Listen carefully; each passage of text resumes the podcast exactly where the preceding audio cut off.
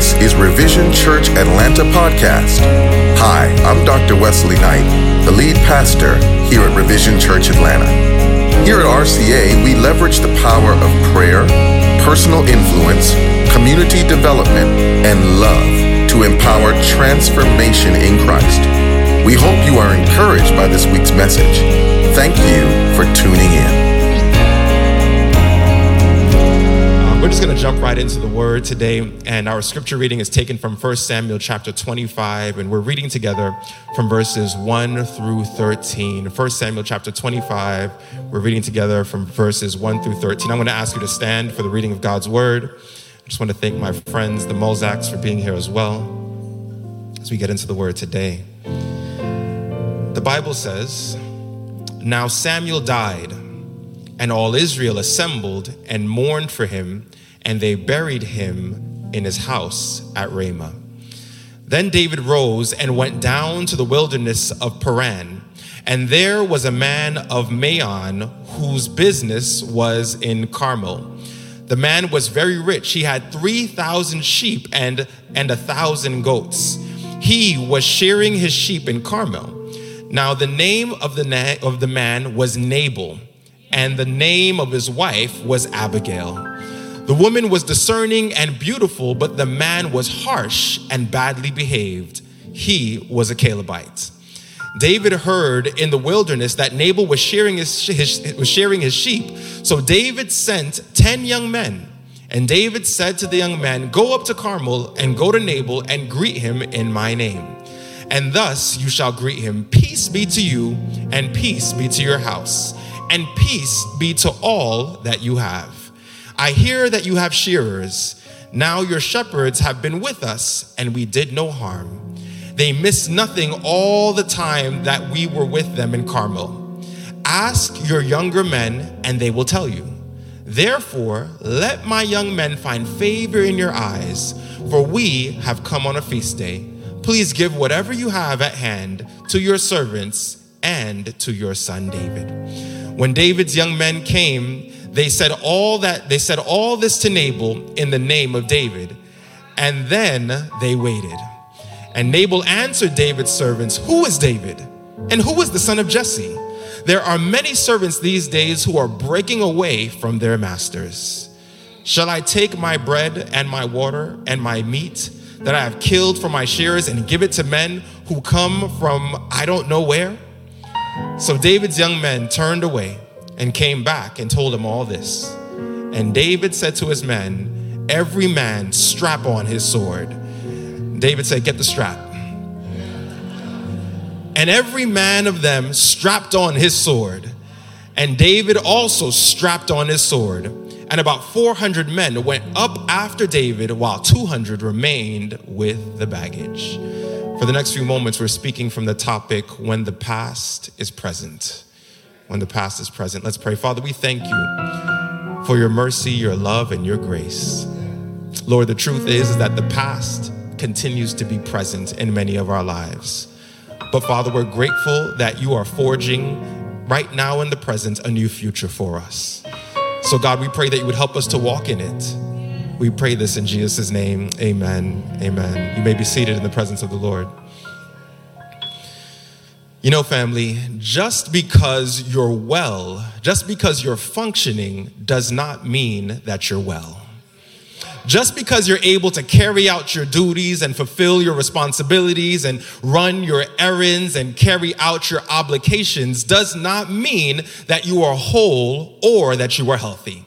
In fact, it does not mean all that the accoutrements of society tend to suggest. It doesn't mean that things are going well. You can have the house, you can have the car, you can have the spouse, you can have the kids, you can have all the nice clothes, the nice job, and the money and the bank accounts. You can have all the things that suggest that you are doing well, but just because you are functioning does not mean that you are well.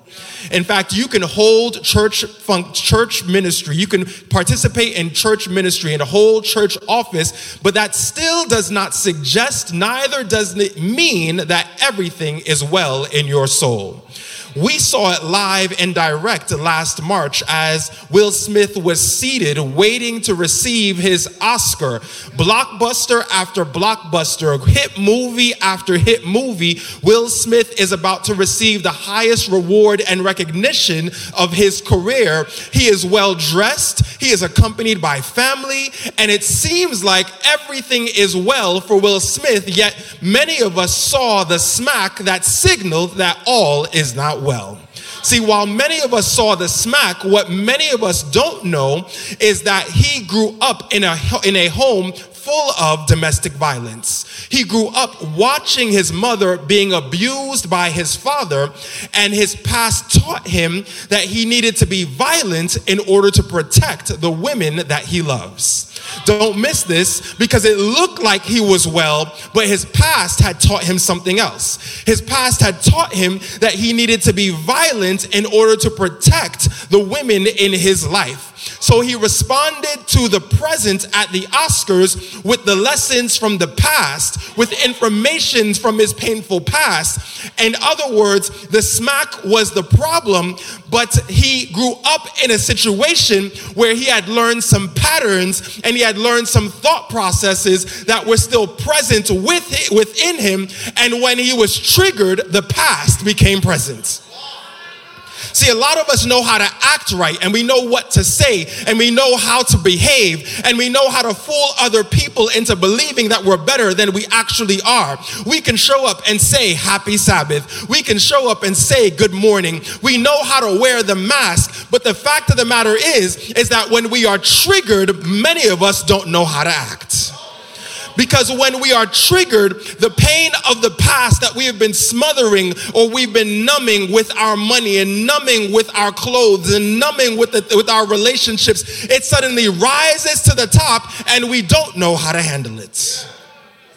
Everybody knows how to act until the past is present.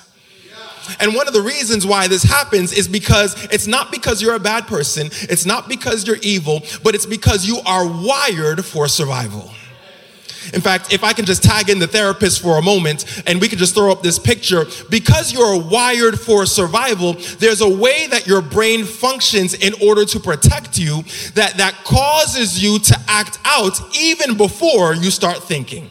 If we can just put up this picture of the brain, you're gonna see that the frontal part of the brain called the neocortex, can you say neocortex? The neocortex is what is responsible for your creative thinking and your critical thinking.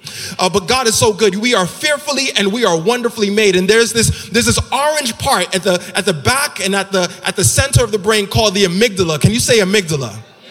Let me teach you a little something right now. See, what happens with the amygdala is that the amygdala is there to help you respond to stress. And so, and so the job of the amygdala is not to take in all of the factors. The job of the amygdala is to determine whether or not you are safe or unsafe. And if you are unsafe, the amygdala activates in order to help you respond to the stressful situation. So the way that the amygdala works is that when the amygdala is activated by stress, blood actually drains from the neocortex. So, so, so the part of the brain that you use for critical thinking and for creative thinking actually isn't functioning at full capacity when you're stressed. What starts functioning even more is the amygdala. Now, the amygdala is wonderful because the amygdala will remember traumas that you don't remember and the amygdala will activate. And this is the reason why sometimes your heart will start racing and your palms will get, will get sweaty when you get around certain people because the amygdala remembers that this person reminds me of that situation and you might not be safe with this person. The amygdala is so powerful that if you were hurt by somebody who had a particular kind of scent or perfume and you don't even remember what happened, the amygdala would pick up on the scent and it would associate that that sense with your past pain and it would activate in order to protect you. The neocortex would stop working as much and your fight and flight response would get triggered so that you would start getting ready to either fight or to run. In fact, not only do we fight, sometimes we flight, sometimes we freeze. Let me set somebody free. You didn't freeze because you're a punk. You froze because your brain was trying to process what to do. Sometimes we fight, sometimes we flight, sometimes we freeze, sometimes we fawn. Y'all didn't know about that. Fawning is when, from our stressful past and from our painful history, we learn that the way to survive situations was to please people even when they hurt us. And see, the problem is, is that the amygdala does not take into it does not take into context the time or the context.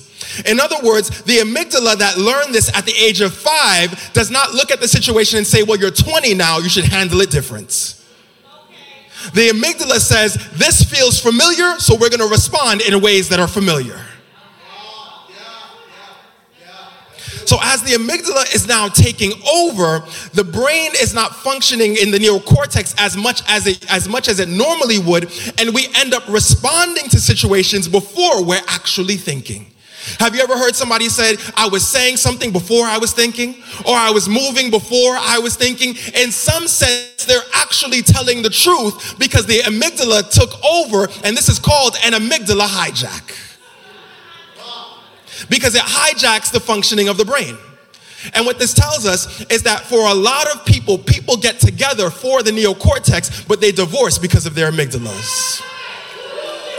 They get together for their critical thinking. They get together for their creative thinking. But when the stress response kicks in and the coping mechanisms kick in, and my stress response is in conflict with your stress response, then we're both fighting each other and we're not critically thinking.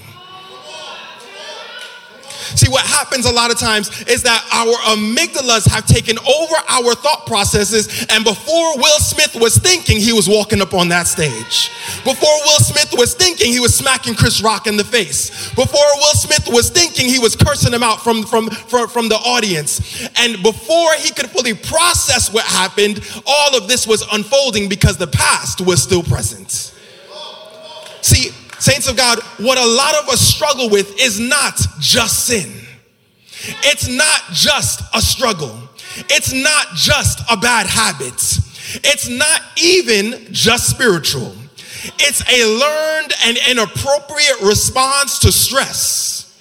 In other words, we don't just lie because it's sin.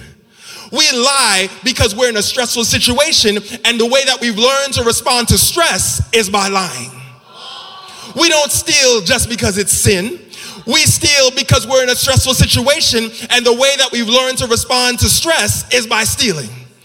We don't just hurt people because we're bad people, but it's because we learn to respond to stress through hurting other people, and that's what we're doing. And the problem that we have had is that so many times the church has positioned our behavior and said we should just stop sinning instead of teaching us how to manage our stress. It's not that you're evil. It's not that you're bad. It's that you haven't learned how to manage your stress. So, so Satan has positioned your sin as a response to your stress. This is why this is why it's so important, my, my young people. Before you get married, you got to see that brother get stressed. Before you marry her, you better see her under some stress. In fact, I get scared when couples say we've never fought before. Because if I don't see how you act when you're angry, when you're upset, when you're stressed, when, when you're overwhelmed, then I don't know who you're going to be in life.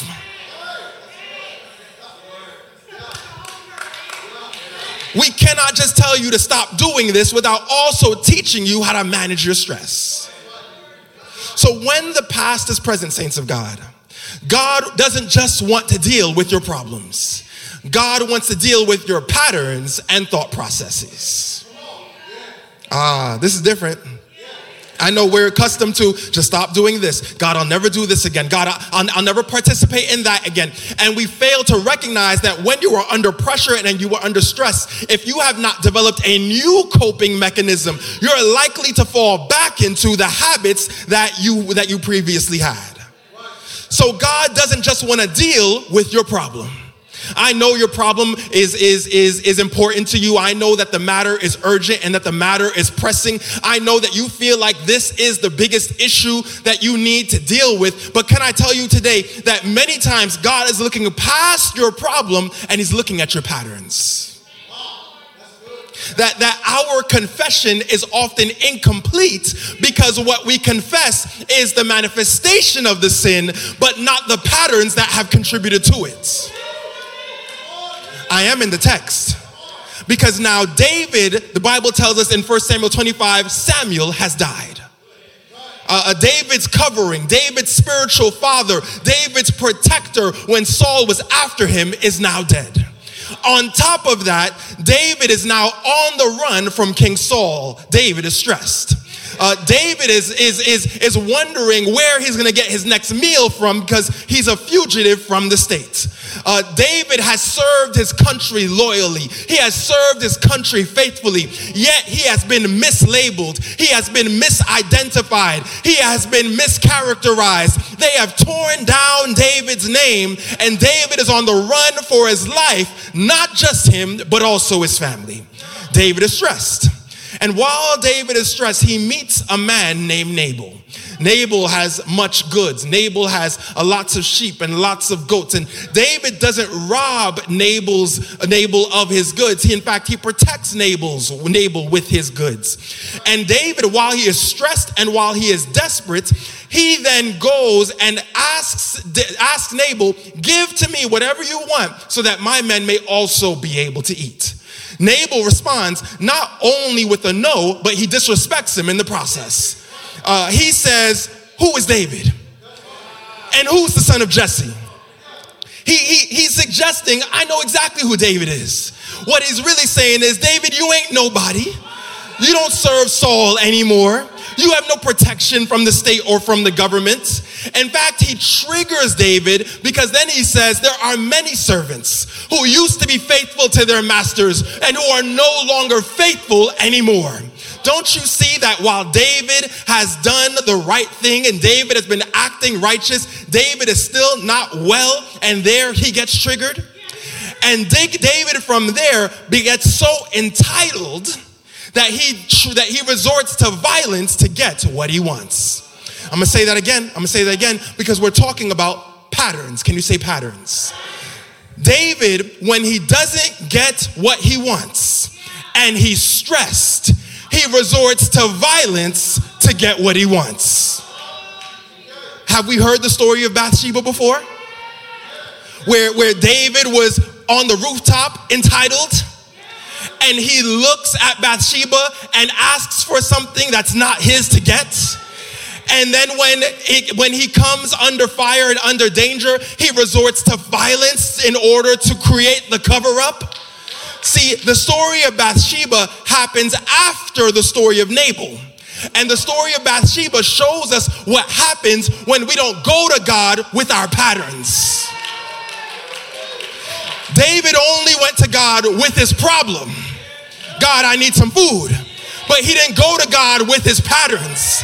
And when we have unresolved patterns, they become landmines in, the, in, in our lives that detonate later on because David did not deal with his patterns and thought processes later on when he had more power hmm, and he had more position and he had more influence, those same patterns that might have just killed Nabal in the past now end up killing Uriah in the future and destroying his family in the process. Could it be that God doesn't promote some of us because we have not surrendered our patterns? And if our patterns from today make it into the future He has for us, we would take more people out with us. Could it be that some promotions are denied because God protects us? That we are not prepared for the promotion because we have not surrendered our patterns to the Lord. The truth of the matter is that we've all got patterns and we all get triggered. I know that some of us can't say amen on some of these patterns, but we've all got patterns. Uh, some of us are fixers. Uh, you can't say amen, but you can think amen. You know, go ahead and confess to the Lord. It's healthy to confess to the Lord what your pattern is. You know you're a fixer when whenever there's a problem, you're just drawn to it. You can't help but stay away. You know how to help everybody else but yourself. That's how you know you're a fixer. Uh, you're drawn to toxic relationships, and toxic relationships are drawn to you, and you gain your validation from fixing other people. We've all got patterns. Some of us, some of us are avoiders. Uh, the bills come and we say, let me just let me just put it in the drawer. I'm not going to look at that. Uh, the email is sent and, and you just say, I'm not going to look at that. You scroll right past it. The, the telemarketers, not the telemarketers, the bill collectors are calling and you say, I'm not ready to pick up right now. Some of us are avoiders. The issue arises and we act as if it doesn't exist. We've all got patterns. Some of us, some of us, we get defensive. Hmm. I know you can't say amen. You might be sitting right next to somebody who's defensive, but you can go ahead and think amen. Some of us real defensive. We, we, we, as soon as somebody brings some truth or some light or some accountability to our lives, we think that they're attacking us because they're saying something that can support us. Some of us are defensive because we've all got patterns. Some of us, we like to repress. Uh, we, we, issues come up and we just we just sweep it under the rug. We deny that it exists because we've all got patterns. And some of us, this is the this is one of the favorites that I see in the church. We just passive aggressive. We know we mad. We big mad. We've been mad for 10 years, but we're gonna act like everything is okay. Uh, happy Sabbath, my sister. God bless you. We act like everything is okay, but then when they call you to ask you for some support, you can't pick up. Uh, you, uh, you say everything's okay, but you walk past that person in the church. You act like everything's okay, but you're real passive aggressive. You show up at the meeting only opening your mouth to criticize and never to lend your support. We've all got patterns. In fact, me, I, I was a fixer. I, I, learned, I learned from my past childhood that in order to gain people's love and affection, I needed to resolve their problems. And, and while, watch this, saints, while that was beneficial in ministry, it wasn't beneficial in other areas of my life. So while the church was saying amen for the fixer, it was not good relationally because the fixer was drawn to drama. Are we, am I here by myself? I know a lot of us are here like this. All of us high functioning, high capacity people, we just find ourselves drawn to drama. We may not create the drama, but we're drawn to drama. So while we are appreciated on the job for our ability to fix it, and while we're appreciated at church for our ability to fix it, when you're drawn to drama, it can dampen your discernment so that you don't make wise choices relationally. You don't know if I'm talking about you yet. Oh, oh, they've got potential oh, I can fix them. When the reality is, you don't really love them, you love how fixing them makes you feel. Which is why you get tired of them when they get well. And then you say, I'm bored. You're not bored, you completed your project. So you never really loved them, they made you feel like a hero.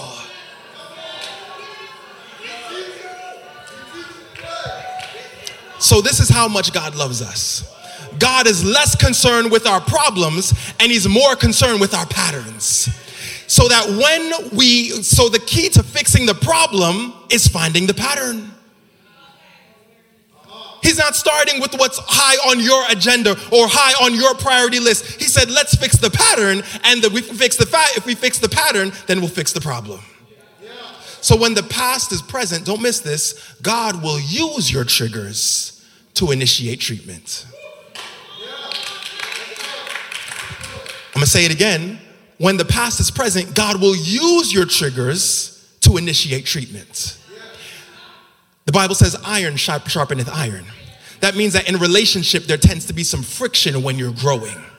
And the reason why some of us have not yet attended church in the building hmm, is because during the pandemic, we got comfortable away from friction. We got comfortable away from the triggers. We got comfortable because we said, I can get a word and I can get praise and worship and I can, I can give offering and I can do all of that without the triggers. But the problem is, is that without the triggers, you won't notice the patterns, and without the patterns, you can't grow. So some of us have created the strategy that I'm gonna just stay home, that I will not attend, that I will not get involved, that I won't join the online ministry, that I won't join the online small group because I'm trying to avoid my triggers. While God is trying to use the triggers in order to grow you. Now, let me be clear God does not orchestrate your pain, but God won't, God won't waste it either. God will not orchestrate your pain, but God won't waste it either. He's like, if you've gone through it, if you've been through it, if you're going through this, then at least I will use the pain for your good. Isn't it the Bible that says that what the enemy meant for evil, God turned it around for my good? Isn't it the Bible that says that God works all things together for the good of those who love him and who are called according to his purpose? What if God is using the trigger in order to treat you? See, the problem is that we run from our triggers when God is actually waiting for that as an opportunity for you to come to him. David, while he's on the run and under stress, is triggered. He turns to his men and he tells them, Get the strap. They all strap up and they are headed to kill Nabal and all the men in his household. And what David, what happens to David next is nothing but a symbolism of the work of the Holy Spirit. That while David is approaching uh, Nabal, getting ready to kill him, Abigail, the wise woman, praise the Lord for wise women. Praise the Lord for wise women that, that Nabal, uh, uh, that Nabal's wife Abigail finds David and approaches him and catch what, what Abigail does. Abigail says to him, she bows down to him as the uncoronated king of Israel. I need you to catch this because many times when we're triggered, we end up triggering other people, and their triggers are fighting our triggers. But when you're whole, hmm, when you're healed, when you know who you are, their triggers can't activate your triggers. See, Abigail could have heard that David is coming to kill us. And Abigail could have gotten all up in her feelings. Abigail could have started could have started acting out could have started acting out and talking out the side of her neck. But Abigail is whole. Abigail is healed and Abigail says, "I won't let your trigger control me." This is the reason why Jesus says, turn the other cheek. Jesus is not advocating for staying in an abusive situation, but Jesus is responding to the idea and the belief that an eye for an eye or an ear for an ear. See, when you live an eye, an eye for an eye or an ear for an ear, that means that you're allowing other people's brokenness to activate brokenness in you. You took out my eye, so now I'm taking out your eye. You took out my ear, so now I'm taking off your ear. You cursed me out, so now I'm cursing you out. You hurt me, so now I'm hurting you. What Jesus says isn't stay in an abusive situation. He says, don't let their brokenness control you. So he says, turn the other cheek. Not for you to suffer more abuse, but for you to not live a life of retaliation. Some of us, we're not free because we're living lives of retaliation. Every time they say something, we feel like we gotta say something. Every time they do something, we feel like we've gotta do something. But what, what the problem with that is that when you allow their triggeredness to, to, to trigger you, it just becomes a cycle that never ends. Somebody's gotta say, I'm gonna be healed, I'm gonna be whole, I'm gonna be all right and I can respond to the situation with the maturity that God has given me. God is saying, don't let the sins that people commit against you become the rationale for you sinning against them. Because perfect love, hmm, it drives out fear. So when you show up, after they triggered you and you show up whole and you show up healed. Haven't you ever shown up on the job after they know that they, that they did you dirty and you still got joy in your spirit? You still got happiness in your heart? You are unbothered and you are unfazed because the world didn't give this joy and the world can't take it away and you are still filled with the Holy Ghost. Haven't you ever seen them confused? Haven't you ever seen them dismayed? And you just know that you got a praise up in your spirit because what's happening on the outside doesn't impact what's happening on the inside. Abigail shows up and she's whole. Nabal's a fool. David is triggered, but Abigail is whole. So, so Abigail shows up and she doesn't speak to behavior, saints of God. She speaks to identity. She doesn't speak to, oh, you shouldn't kill. No, no, no, no. She shows up and she bows to the uncoronated king of Israel. She, she's reminding David of who you are. Uh, if you've ever seen Black Panther, there's a, there's a scene where T'Challa is fighting for his life. And while he's fighting for his life, he's losing because he's fighting with his pride and he's fighting, he's fighting ju- just to prove himself. And his mother screams out to him, Remind them who you are. Remember who you are. And as T'Challa's identity is uncovered, he's able to have strength to overcome. Abigail is speaking not to David's behavior, but to David's identity. She's telling the uncoronated king of Israel, Remember who you are. She begins to speak about how God it will already keep him from doing evil in his sight. In fact, if you read and follow the text, she begins to reference David's fight with Goliath, and she says to David, God will sling out your enemies from your life, reminding David of who he is. Could it be that we're living from our triggers because we've forgotten who we are? But the Word of God tells us who we are, not who we should be, hmm, who we already are who we already are that may have been covered by the stress and covered by the coping mechanism and covered by, by, the, by the stress response. The Bible says that says, says that says that we are the head and not the tail, that we are above and not beneath, that you are a lender and not a borrower. God says, I know the plans that I have for you, plans not to harm you, but to prosper you, plans to give you a future and an expected end. God knows who you are. And when we remember who we are, we begin to outgrow past coping mechanisms. You know what happens when you start to outgrow things? They just no longer fit anymore. Uh, you try to put them on and it's just it's not as comfortable as it used to be you, you try to pull on the pants and you realize it's not coming up past the knees you, you try to squeeze the shirt and you realize this just doesn't fit me anymore because i'm not who i used to be See, God won't orchestrate your pain, but He also won't waste it. So when you're triggered, it's our opportunity to bring our pattern to God. Not just the problem, not just how I feel in the moment, but God, there's something here that is causing me to respond to the present with the pain of the past. And some of us, we need to pray, God, I don't know what it is. I don't know why I'm like this, but I'm bringing it to you because I need you to help me unpack this. I remember uh, a few weeks ago, my wife and I, we purchased a house by the grace of God. And we, um, my, my, wife, my wife has, has, has uh, she has refined taste. Uh, so we, we went to the carpet store because we wanted to buy a new carpet. So we're, we're feeling the carpets, we're feeling the, the, the, the, the material, we're looking at the softness, and I have a piece of material in my hand and I'm rubbing it. I'm like, wow, this is pretty soft. And, and, the, and the, the, the store owner tells me, well, that's actually made out of recycled bottle caps. And I looked at him in shock because the material was so soft, and I could not imagine that such soft material could come from such hard bottle caps. And, and what, what, what I realize is that God, while He does not orchestrate our pain, He does recycle our pain. That God, because He doesn't waste our pain, God knows that pain, catch this, is a renewable resource.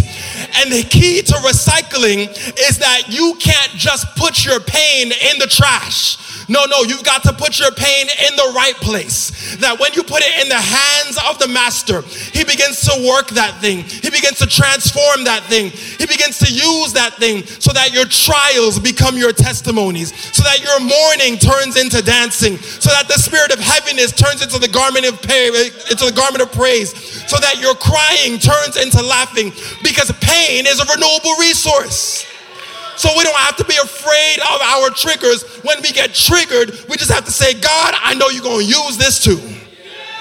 In fact, saints of God, we've got to be committed to living a life that makes the enemy regret ever putting us in any kind of pain. Because when your misery turns into your ministry, then the enemy regrets. He's like, man, I wish that I never put the saints of God through this. When the past is present, God is more concerned with your problems. He's more concerned with your patterns than your problems. But also, when the past is present, God will give you a new past to give you a new future. When the past is present, God will give you a new past to give you a new future. Now, Will Smith uh, uh, uh, didn't grow up smacking people, but he grew up seeing people get hit. Uh, these were, may not have been coping mechanisms that he even knew were within him, but they were there. Uh, they may not have ever bloomed, but the seeds were there. And in the right environment, they grew and they manifested on that stage. And I know that for some of us, we are saying to ourselves, uh, uh, I don't have the coping mechanism myself. Uh, I got it from my parents. I saw my siblings do it. I, I, saw my neighbors do it. My environment and my community cultivated this in me, even though I didn't want it for myself. I didn't create it, I inherited it. Uh, but the word of God does not leave us helpless because the word of God tells us that David is a man after God's own heart. In other words, God still claims David in spite of the foolishness that David has done. In fact, Paul says in Romans 8, he says, if you live according to the flesh, you will die. But if you, if by the spirit you put to death the deeds of the body, then you will live. Paul is saying, look, although you may have inherited some of these traits and inherited some of these coping mechanisms, if you live by the Spirit, you'll put them to death. Paul goes on to say, For all who are led by the Spirit of God are sons. Can you say sons? And daughters. Can you say daughters? Sons and daughters of God. For you did not receive the spirit of slavery to fall back into fear or your coping mechanism, but you received the spirit of adoption as sons and daughters, whereby we cry out, Abba, Father. Can you say Abba, Father? Paul is making it clear that in spite of what you may have done and in spite of what you may have inherited, that when God steps into the picture, he adopts you and he gives you a new past in order to give you a new future.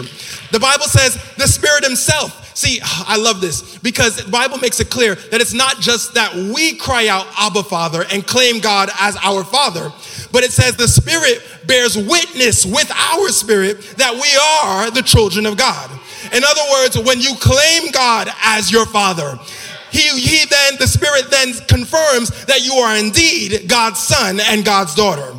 And the Bible says this if you are children, then you're heirs uh, that if you're children and you're heirs, heirs of God, and fellow or joint heirs with Christ, provided we suffer with him in order that we may also be glorified with him. I hope you didn't miss the text. Because what we see from Will Smith is that he had inherited some things from his father, and that these things were being passed down in his life. These seeds had been, had been planted without his choosing and without him cultivating it. It was there in him, and in the right moment, it manifested. So, what God does for us is that he says, Not only will I fix your present, but I'll even go into the past and adopt you so that you can have a new future. God says, You are not stuck with the parents you didn't choose. And you are not stuck with the habits that you didn't cultivate. But I will come and adopt you. And because you're now my son, and because you're now my daughter, I'm giving you new traits. So I'm going to the past to fix your present. Uh, I remember some of us, we used to watch this show called Maury. Or, some of us used to watch Jerry Springer. And I remember in the Jerry Springer show, uh, there were times when there were these paternity tests. And whenever there were, the, there were these paternity tests, there would be one young lady up there, and there would be several men there as well. And what was always interesting was that the woman was there, and sometimes she didn't, she didn't even know who the father was. And then before they did the, uh, the DNA test, they would ask the brothers, Are you the father? They would go to Devante, Devante, are you the father? Devonte would say, No, I'm not the father. They would go to Jamal, Jamal, are you the father? Jamal would say, No, I'm not the father. They would go to they would go to Mike and say, Mike, are you the father? And Mike would say, No, I'm not the father. And what would always happen is that they would they, they would they would do the DNA test and they would say, Are you ready to hear the results? And just before they share the results, they would cut to commercial.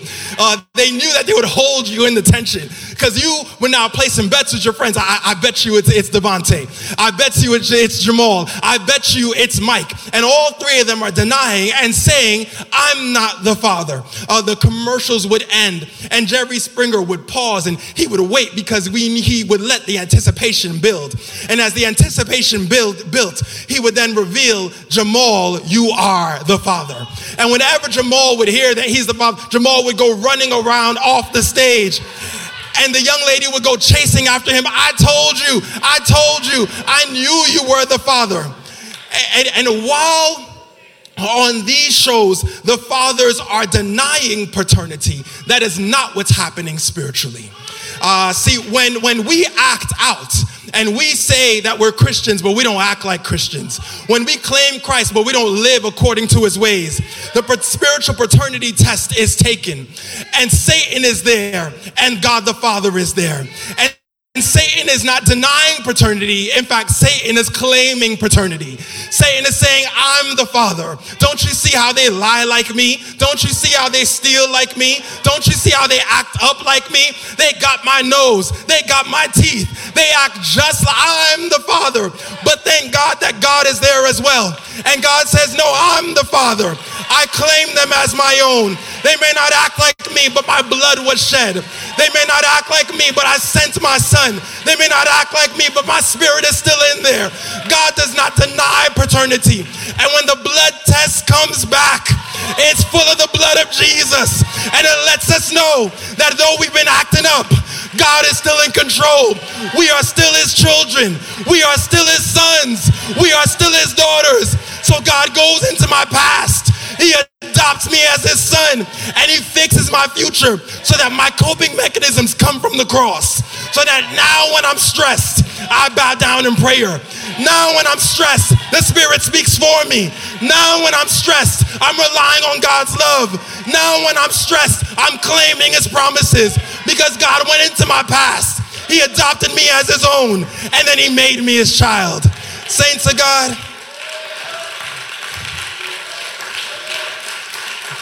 the past does not have to be present anymore. God is setting you free. I know that the stressful times are here. We can't avoid the triggers, but your pain is a renewable resource. God has not left you helpless. He wants to use what you have been through to bless you and to bless others as well. He's trying to remind you of who you are. Don't let the coping mechanism fool you into thinking, I'm just this way. This is just the way that I am. No, this is who I learned to be in order to survive. And I know for some of us it's hard to let go because we're so loyal to our coping mechanisms. We're loyal because they helped us in certain seasons. They kept us safe in certain households. They kept us safe in certain work environments. So we think that we still need them when God is saying, no, no, no, it was okay back then, but it's not okay right now. I'm trying to bring you out. Don't let them don't, don't let them control you when they trigger you. You can't avoid the triggers. It's to be there, but I'm to use it for your good. Don't just come to me with your problems, come to me with the patterns. Say, God, I don't know why I'm like this, but show me why so that I can be healed. The Lord has not left you helpless. I know you're hurt. I know you're. I know that this is the only way you know how to feel safe. I gotta act out. I gotta, I gotta show them how strong I am. I, I have to give them the silent treatment. I have to close off. I have to get past. This is the only way I know to be safe. And God is saying, no, no, there are other ways to be safe now. You're not there anymore. You don't have to live in the past anymore. You can step into the freedom that God is providing in the present.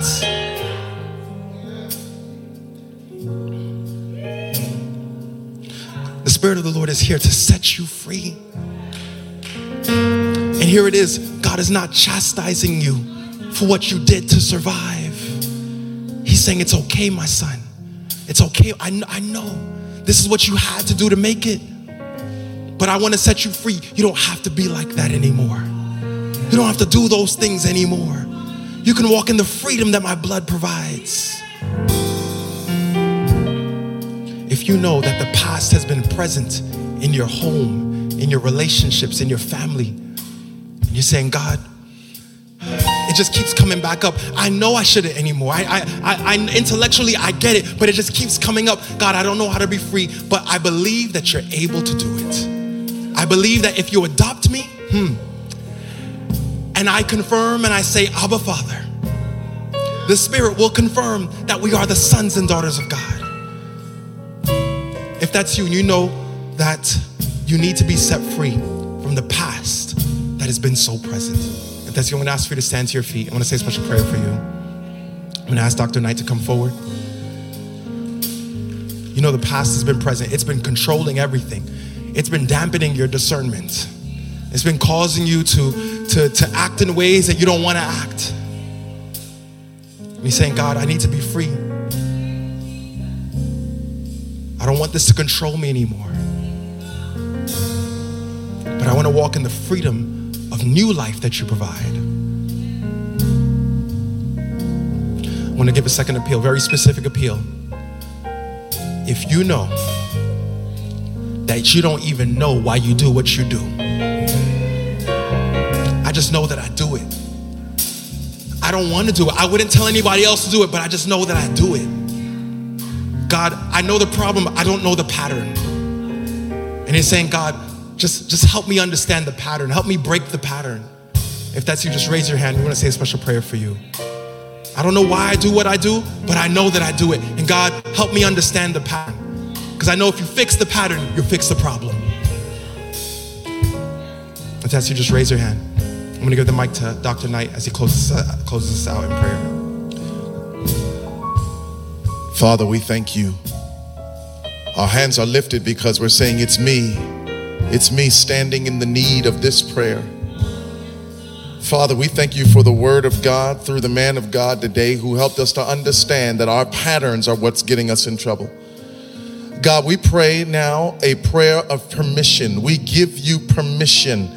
We're signing a permission slip in the spirit. God, we're giving you permission to address our patterns. Address, Lord, those habits that so easily sabotage our progress.